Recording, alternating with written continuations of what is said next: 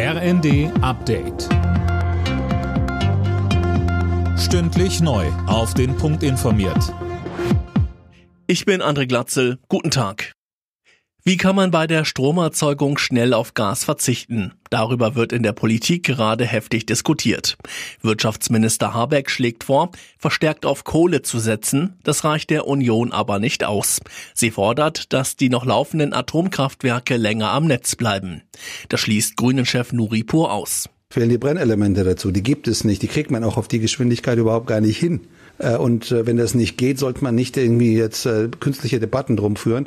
Wir wollten sicher nicht Kohlekraftwerke weiterlaufen lassen, aber es machbar. Und die Weiterbetriebe der drei AKWs ist schlicht nicht machbar. Der ukrainische Präsident Zelensky rechnet in dieser Woche mit verstärkten Angriffen der russischen Armee.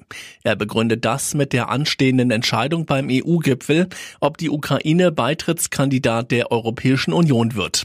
Heute beraten bereits die EU-Außenminister darüber.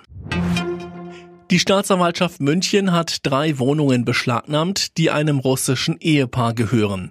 Der Duma-Abgeordnete und dessen Frau stehen auf der EU-Sanktionsliste.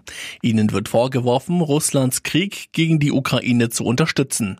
Anne Leiding von der Staatsanwaltschaft München. Die Mieter, die nicht sanktionsbefangen sind, da haben wir keine Erkenntnisse dazu, dass dieser Fall sei, können weiter in ihren Wohnungen bleiben. Sie zahlen jetzt allerdings die Mieten, vereinfacht gesagt, nicht mehr an die Eigentümer, sondern an das Amtsgericht München.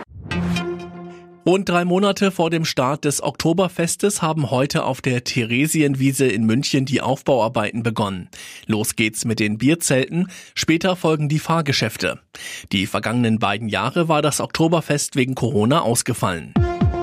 Alle Nachrichten auf rnd.de